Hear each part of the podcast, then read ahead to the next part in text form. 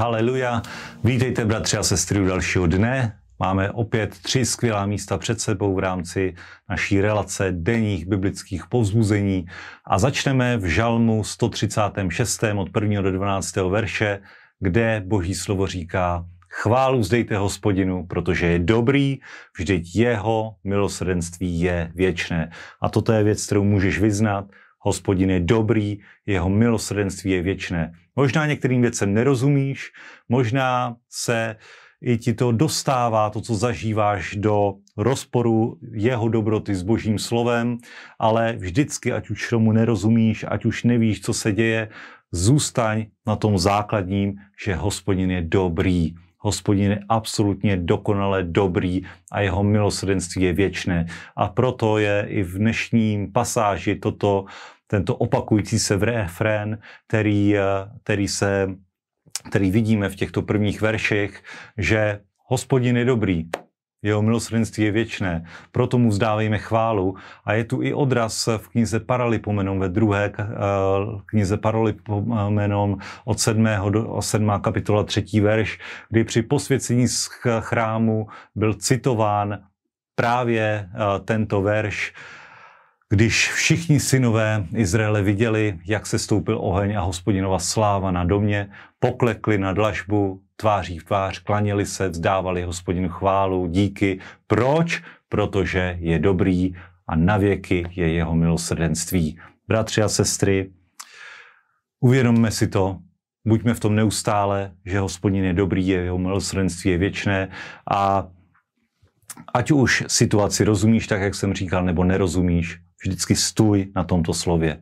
Nejenom v době, kdy je dobře, ale i v době, kdy je zlé, protože vždycky přijde Boží sláva, naplní tě radostí, naplní tě pokojem, že Bůh má všechno ve svých rukou a vždy dokáže tvůj život pozvednout. Amen. Haleluja.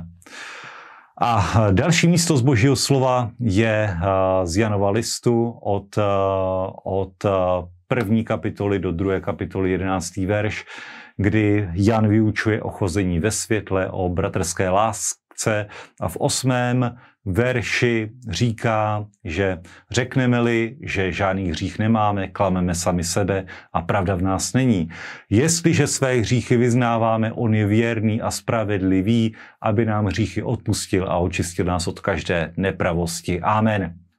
Tak, bratři a sestry, a znovu se tady projevuje boží dobrota a boží věrnost, tak jako v Žalmu 136. Tedy je to i odpověď na tvoji otázku, když jako křesťan si spáchal hřích, kdy jako křesťan si spadl, tak vždy můžeš požádat Ježíše o odpuštění, protože on je věrný a spravedlivý a když se netváříš tím způsobem, že žádný hřích nemáš, ale svůj hřích před Bohem vyznáš, tak on tě očistí od každé nepravosti. Kdy? Po každé. Po každé. Haleluja. Ale díky pánovi. Díky pánu, díky pane. Haleluja. Ale ne, nefunguje to za situaci, kdy si řekneme, že žádný hřích nemáme. Klámeme v takovém případě sami sebe a pravda v nás není. Ale když vyznáš svůj hřích, tak On je věrný a spravedlivý.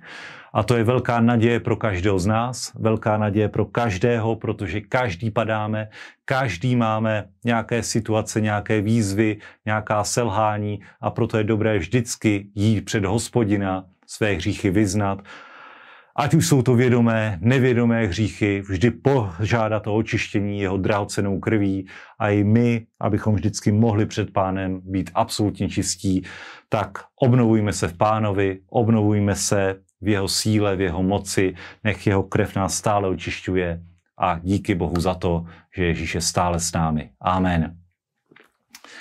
Haleluja. A poslední místo je z knihy Daniel, prorok Daniel od páté kapitoly až do šesté kapitoly, kde čteme pasáž, eh, kdy je nastražena na Daniela past eh, v podobě, v podobě zákazu, který byl vydán králem Dariem, kdy po 30 dnů platil zákaz modlit se u jiného boha než u krále. A uh, vidíte, bratři a sestry, Daniel měl na 30 dnů zákaz modlit se k hospodinu, ale co udělal, tak jak to dělal každý den, vždycky otevřel střešní okno, podíval se, podíval se směrem k Jeruzalému a klenil se hospodinu. Nedělal absolutně žádné kompromisy, byl absolutně rezolutní v tom, že uh, nařízení, nenařízení, uh, lví jáma, která mu hrozila, tak nebylo něco, co by ho oddělilo od jeho obecenství, od modlitby a každodenní boží přítomnosti skrze tuto modlitbu. Mohl dát si 30 dnů pauzu? Mohl ale pro něj bylo daleko důležitější být v boží přítomnosti a Uh, je to něco nesmírně inspirativního a v tomto příběhu čteme, že, uh, že tato past tedy spadla na Daniela. Uh, Daniel byl uvržen do lví jámy, do jeskyně, která byla zavřena, zapečetěna, ale Bůh nadpřirozeně ochránil Daniela a byla z toho velká sláva.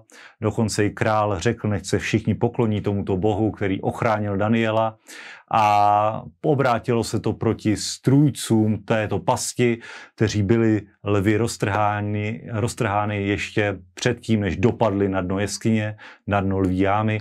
A vidíte, že to velké poučení, které z toho plyne, je, že absolutně nikdy v žádný čas se nevyplatí dělat kompromisy s ďáblem, opomíjet boží milost, boží přítomnost a neříkat si, tak 30 dnů nic se nestane, ale Bůh právě tehdy, když je tlak nejvyšší, dokáže zjevit svou slávu, dokáže pozvenout svůj lid, dokáže ochránit tebe, dokáže zasáhnout do tvé situace a očekávej na něj. Očekávej na něj, nech se zastavit okolnostmi, nech se zastavit tím, co na tebe tlačí, ale jdi stále za pánem, nevynech to, buď stále s ním, buď stále v něm, uh, nepodvol se v tomto člověku, ale vždy dávej na, na první místo svého hospodina, svého Boha a budeš mít úspěch. A to vám přeji i dnes pro dnešní den. Buďte mocně požehnaní, čerpejte moudrost Božího slova a žijte tento vítězný skvělý život v Kristu Ježíši.